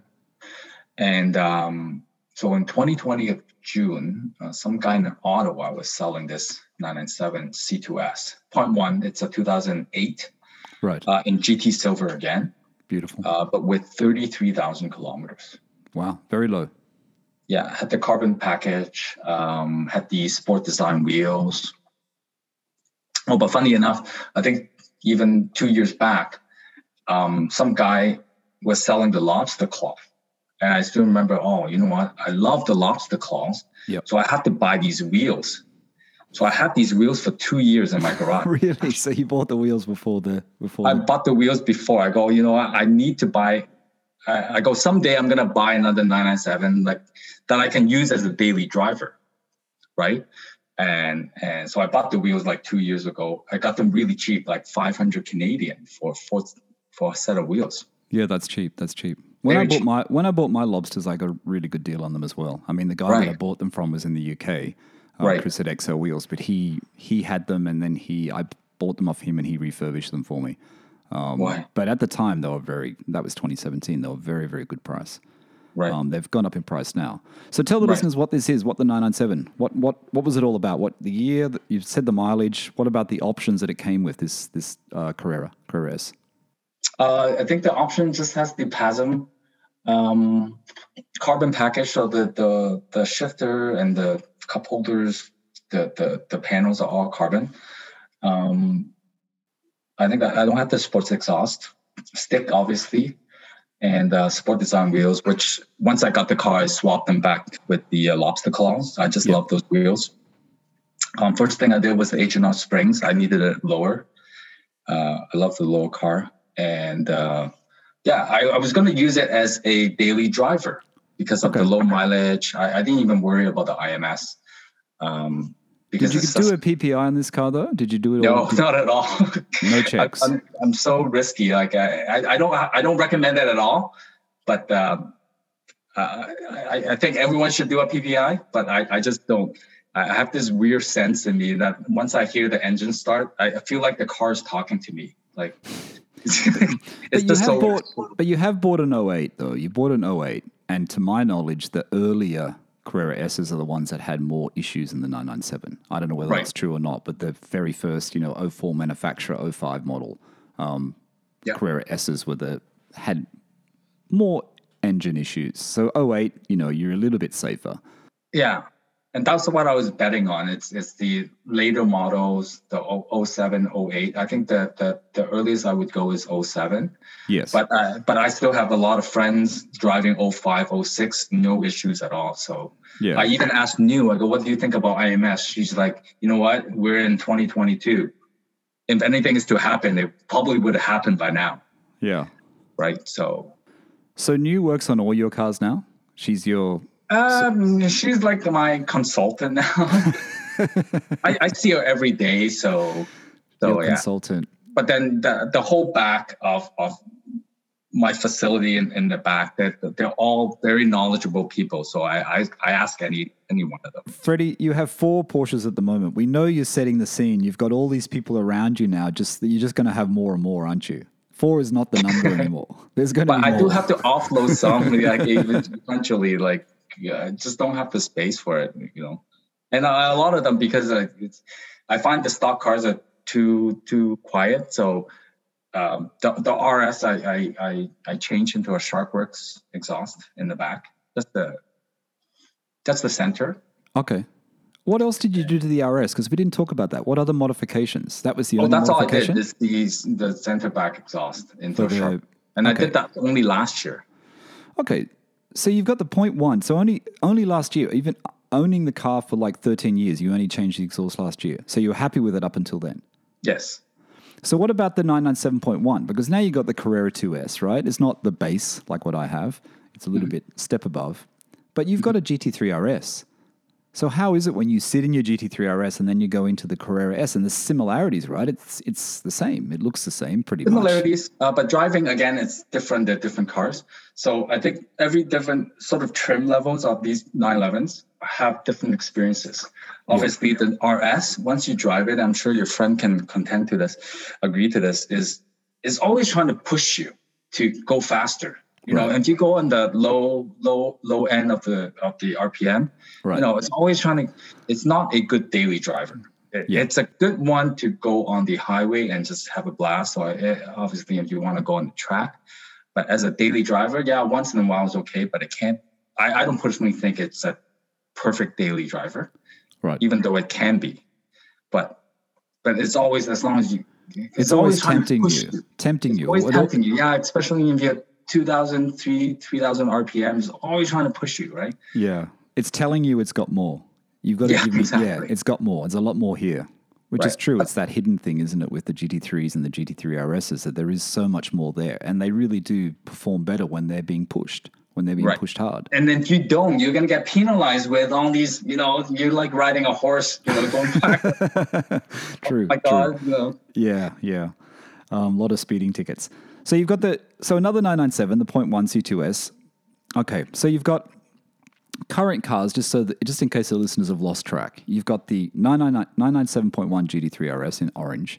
You've got the mm-hmm. 964 Carrera 4 in Baltic blue.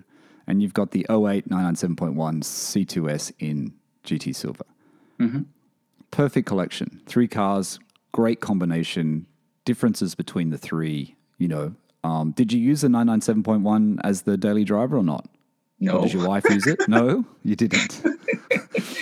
Oh, I just passed thirty-seven thousand kilometers, and I'm so guilty of this. I know you guys don't like garage queens, but as as you know, the last year everything's gone up in prices.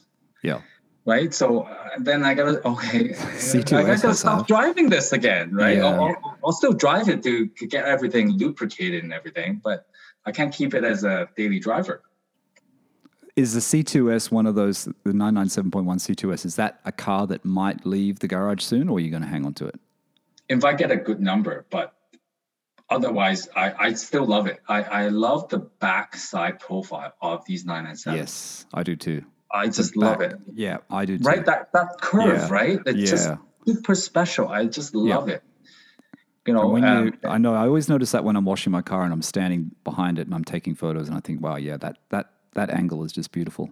right, so special, Right, yeah. exactly. I'm, I'm, I'm, I'm, I'm very glad that you feel the same way because that's, you know, that's that's all I look at. It's that Yeah, that yeah. that side right. profile on the back. You know, it's, it's that's what attracted me. But I just don't like the front of the nine sevens. oh, really? Oh, yeah, I I, like I, the, find that it's missing something like a lip or something. So I, I did get a like a 991 lip okay. uh, with the EMC square, um, that adapter, but I haven't installed it yet. right. I don't know about that. I, I just think it's missing something. So I'm also thinking of getting the um, GT3 Aero Kit on the front bumper Okay. because I think it looks so much better with with Yeah, that. that'll work. That works. right. That works. But I gotta call Suncoast then. Suncoast, our friends, Freddie. We're getting to the we're we've got to get through. We're getting to the end. We're at an hour and a half, and I know the Oh, no. listeners lose their concentration. I don't want them to go away because we've got a very special one coming up. A car that is on, apart from the GT3 RS and 997, which everyone wants, most people want. right. The Touring. Tell the listeners Touring. what the next car is and tell them the year, everything about it, the kilometers and the options that it came with. How did it come about? The next one. So I told you about that. I saw that um, 97.2 GT3. Meanwhile, the, the car I was supposed to get after it got sold, the RS. So I this fund hanging around, and and everyone knows once you have a certain amount of funds, you you get itchy again, and you want to get something else. So Yes. um, so this uh, 991.2 Touring came in. Uh, this was a car that I've seen before at a lower value. One of our clients leased it and then returned it for McLaren, and uh, so it came back. But I bought this car at uh, full pop. I, I actually did not get a discount on it again. um, Okay. Due to my position there. Um, so I actually paid over MSRP for this, and it came in about eleven thousand five hundred kilometers.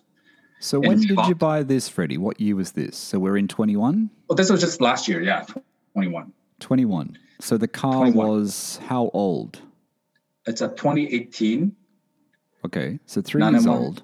Yeah, three years old. And you're paying over retail. Over MSRP, yeah. So I think oh, uh, MSRP on this car back in 2018 was probably 180, 190 around there. Okay. It's a stick, so obviously it's a a, a manual. Was this a quick decision for you to buy this car? Yeah, literally five minutes once I when once I knew the car was coming in. All right. So you used your GT3 funds from your GT3 Mm-hmm. and you bought the Touring. Has it got the, um, does it have the lightweight buckets or just the standard Touring seats? It has the lightweight buckets. It does have lightweight buckets. Okay. I, I wish it has the uh, the the the sports seats. You do? Only because I don't track, and I know people will hate me for this, but uh, I, I I drive on street only, and I I, I pretty much look for comfort over you know. I, I know the carbon is is is a good option to have, Yes. right? I I kind of agree with you with that touring with the 991.2 GT uh, GT3 touring. I like those standard seats. I like the weave of them. You know those seats.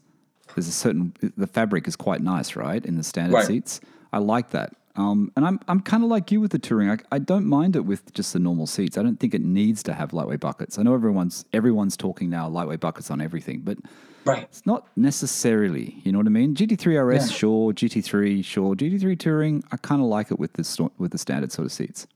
Yeah, I, I, I totally agree. And it just depends on what you do. Of course, if, if you're more into tracking, yeah, of course, get the carbon buckets. But if you track once or twice a year, but you drive on the street 10, 20, 30 times, 50 times a year, Yeah. I would go for the sports seats, right? but uh, of course, it just depends on your exit strategy. Uh, if you depend, if you're looking to reselling that car, what do you think the demand will be on those cars and those? But but I, I'm I'm You think the market is for lightweight buckets more than the standard seats than the touring? I think so. At least in Canada and the U.S. Okay, okay. But then there, I think there's also a market for these sports seats because, you know, some of these older gentlemen with you know 50 years, 60 years old that want the touring or GT3, they want the more comfortable seats as well. yeah, right? true, true. And because they're more rare, they're they're actually and those are the guys with the money. And I would pay more for for these. Right. I think there, there's a market for both. Market for both, yeah. So what about the options on the on the touring though? Is it full leather? What what were the, the options from factory on this car? Full leather. I think uh, I have the red seat belts with the red stitchings. Uh, no PCCB, so just on steel brakes, which I don't care. Yes. Um, they're just a little bit noisy. Whenever I stop, I feel like I'm stopping a bus with, you know, um, because of the squeakiness of the brakes. And what's the color? Uh, is that Carrara white or is it crayon chalk? No, it's chalk. Yeah, it's chalk. It's crayon. It's crayon. Yep. So Very crayon nice. on Crayon black. with the satin black wheels, is it? yes, and uh, uh, at least this one has Bluetooth now too. So So what is the what is the feeling though? Because you you know you've got you've had so many cars to compare, Freddie. You know you've had so many Yeah. different you've got so many different driving experiences. Your current collection, you know, from air cooled to the 997, and and now you've got a GT3, you got a GT3 RS, and now you got a touring. Which one do you prefer to drive, the touring or the RS? RS. You prefer the RS. Why is that? only because it's so raw so uh, uh, it's not a perfect car by by all means but it's perfect to me because it's so raw. Everything everything that you do is it's controlled by you. Right. the touring is is super precise. Even the shifting all the shifting like um it's it's it, it's not as smooth as a turbo but it's so precise. You can just Okay. push it in so easily. One two three four first second third gears and everything. Everything's so precise uh, the rs is you know from first to second you have to force your way in kind of right? And then you go to third and stuff. Um, it- it's just it's it's just perfection to the imperfection that i call it right? The, the touring it's so much more computerized. Um, um, what else is there? Like um, you, you, you even have that. Uh, I actually I just found this out. I, I didn't even know uh, until like two three months ago. You you can shift with your foot being on the gas, Right. so it's more almost like the PDK, right? And, Right. And, and I literally just found this out a week ago, where I, I didn't know my touring was on coilovers, so so I can I don't even have to low like uh, change parts to lower. I can just bring it to to the shop, and they can just adjust the coilovers to lower it. So. Okay. I, I didn't know that. so things I'm still learning on the car, and um, I mean, it's a beautiful color, though. I love that color. I love it's it's called crayon in Canada or chalk. I forget. it's called one. chalk in Canada, Chalk. uh, and then in US, but I think in Europe or Australia it's called crayon, right? So what? Yeah, it is. So what else have you done to the? Have you done anything to the touring? Have you added anything else to it? Just the GMG GMG uh, exhaust, the center back, because I, I found it way too quiet. Really? Yeah, I found it really quiet. Um, uh, but then again, I'm, I'm yeah, I, I, because when I shift, uh, I, I don't shift by looking at the RPM gauge or anything. I shift by noise. Okay. So I, I so listen need to, the, hear it. So you need. I to need hear to it. hear it. Yeah. So all, pretty much all my cars, except for the M3, um, I changed the exhaust on it. I had a Mini Cooper S as a winter car, Right. like the R56S, and I changed the exhaust on that.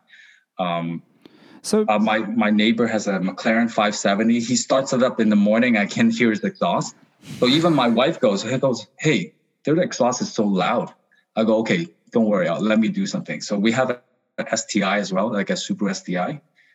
So I changed the exhaust. So when my wife starts it up in the morning, we'll we'll, we'll bounce back the noise to their side. and, and my neighbor called me right away because I can hear that. So the the touring though, you know, the touring has got a lot of praise, right? People love the touring, whether it be the 991.2 or the 992. I mean, I love it. You know, it's a great car. Um, Yes. It's I don't know what touring sit for in Australia. I think there's 400 and mid 400s, I think they are around about Wow. 430, 450,000 Australian dollars, right? So Wow. the Touring is one of those cars that people always say is just perfection. Mm-hmm. Do you think it is now owning one? Do you think it is perfection? Like as a balance between the As rawness, between- yes. rawness and you know and daily driver, I guess is that is that the perfect balance? You would still go for an RS. I actually do. Um, it's it's just yeah. Yesterday I drove it because we had sunny days in, in the past week. I've I've got it up to like seven eight thousand RPM. I, I didn't want to push the red line.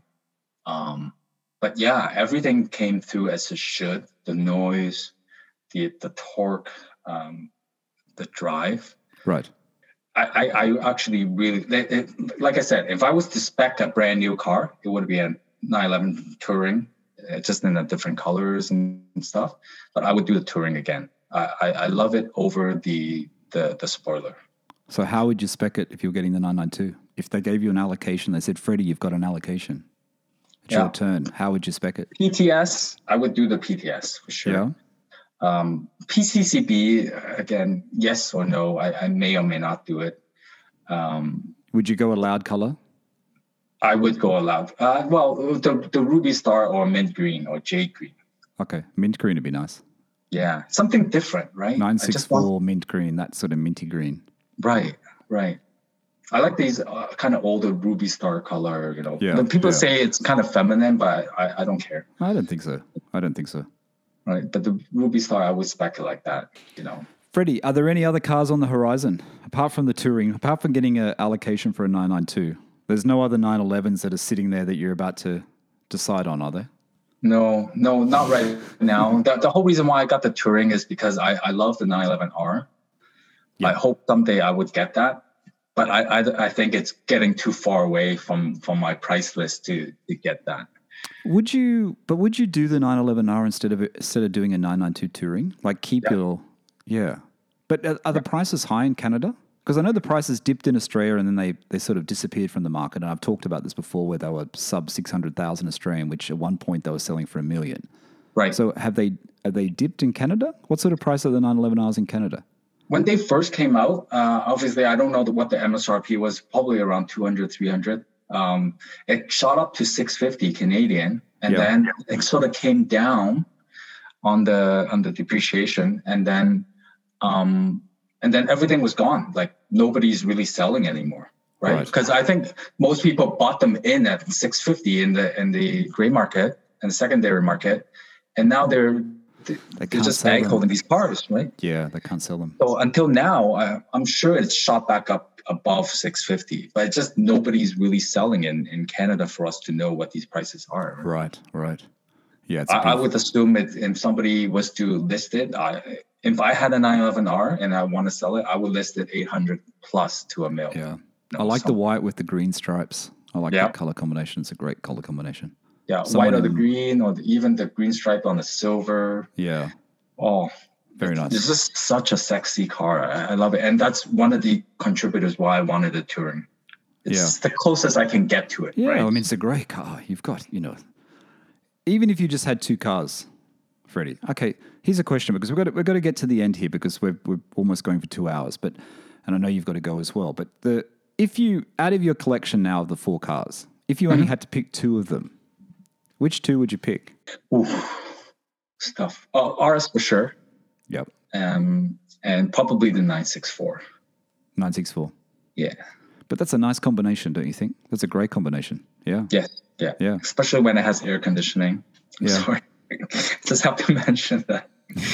um, yeah. Uh, 964. Um, uh, it, would it would be nice if it's a C2, but, but, you know, I, I, I can't pick at this point. You know, C4 is okay too. Uh, but the RS, But what are the issues? Sorry, before the issues. Sorry for interrupting. The issues with the C4, I can't remember. There was a, some issue. Is it the four wheel drive system with the C4 is a bit temperamental? Is it with the 964? Is that what it uh, was? to me, to me, it's been working fine. right? but most people just want rear wheel drive permanently, right? Yeah. I, I, I think I can disconnect something or differentials or things like that to leave it as a C2, but I, I just don't want to touch anything that I'm not No, supposed no, not necessarily. Not I I don't I don't like modding that kind of stuff. Freddie, we're almost at the end.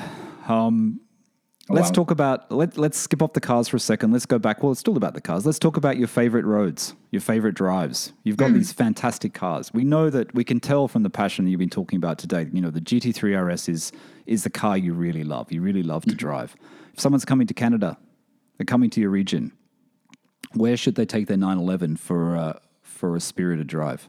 I honestly don't know. Don't I've been thinking about these questions a lot.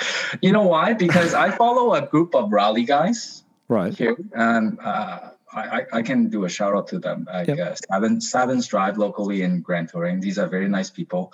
Uh, we go into exotics, uh, anywhere from um, McLaren, Ferrari, um, Lamborghini, Porsches, and all that, Maserati.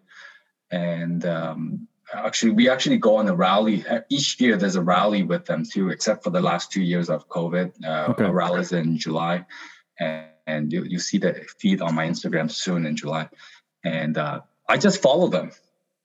We go on the back streets and everything. I just follow them. But each year we go down to the states for a rally. Uh, we went to the Tail of the Dragon. That Okay.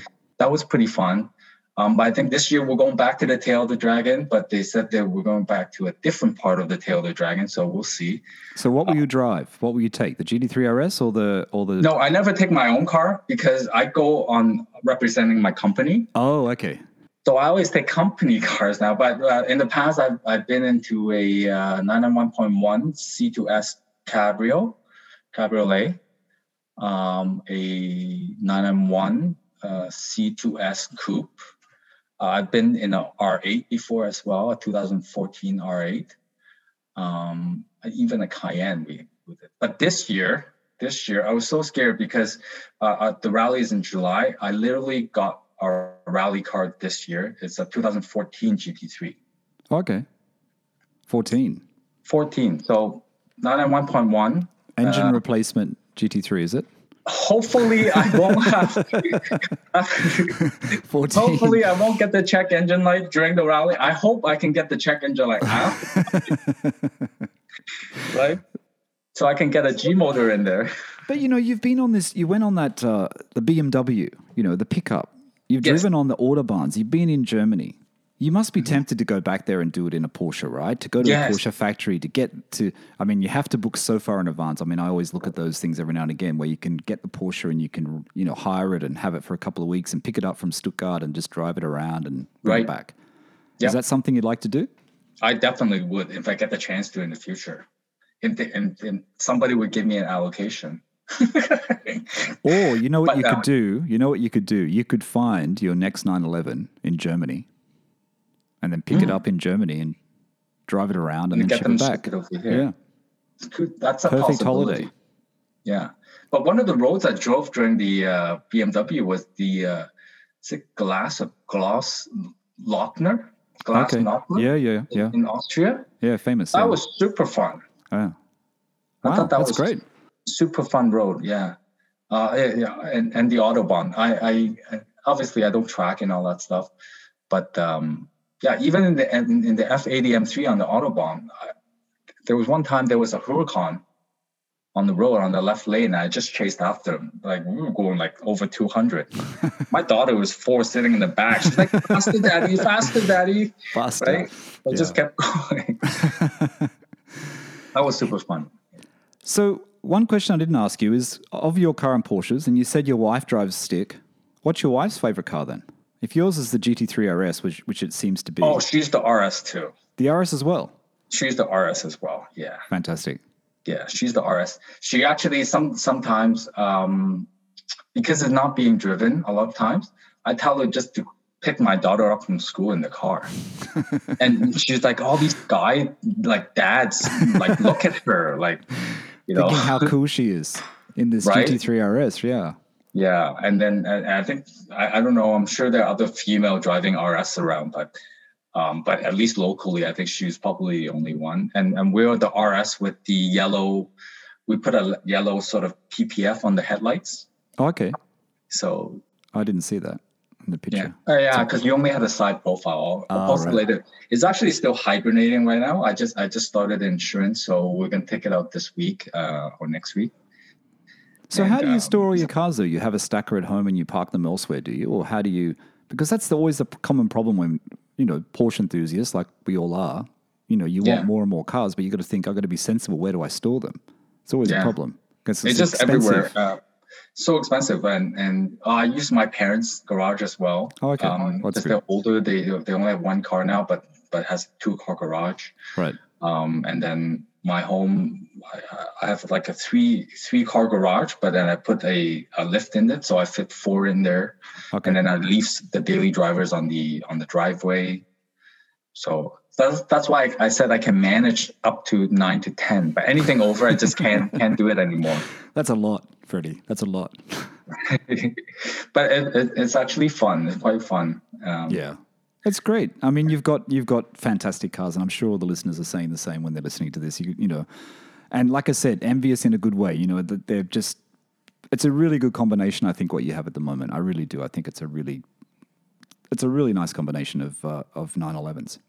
Yeah, I thank you for that. I, I just want to, you know, make sure I stay humble at, at the same time. Um, you know, some people having these cars, they, they can be assholes and ass, but Yeah. you But- know, look, you know what I like about owner stories, and, and you know, like people like you, you know, you work hard, you love you love the brand, you love Porsches, you know, you have you have a few, you have ones that everyone's sorting after. It's the same as you know. This is what's so great about owner stories is someone's trying to get a 996, they buy their first 996, they might have only spent fifteen thousand or twenty thousand on it.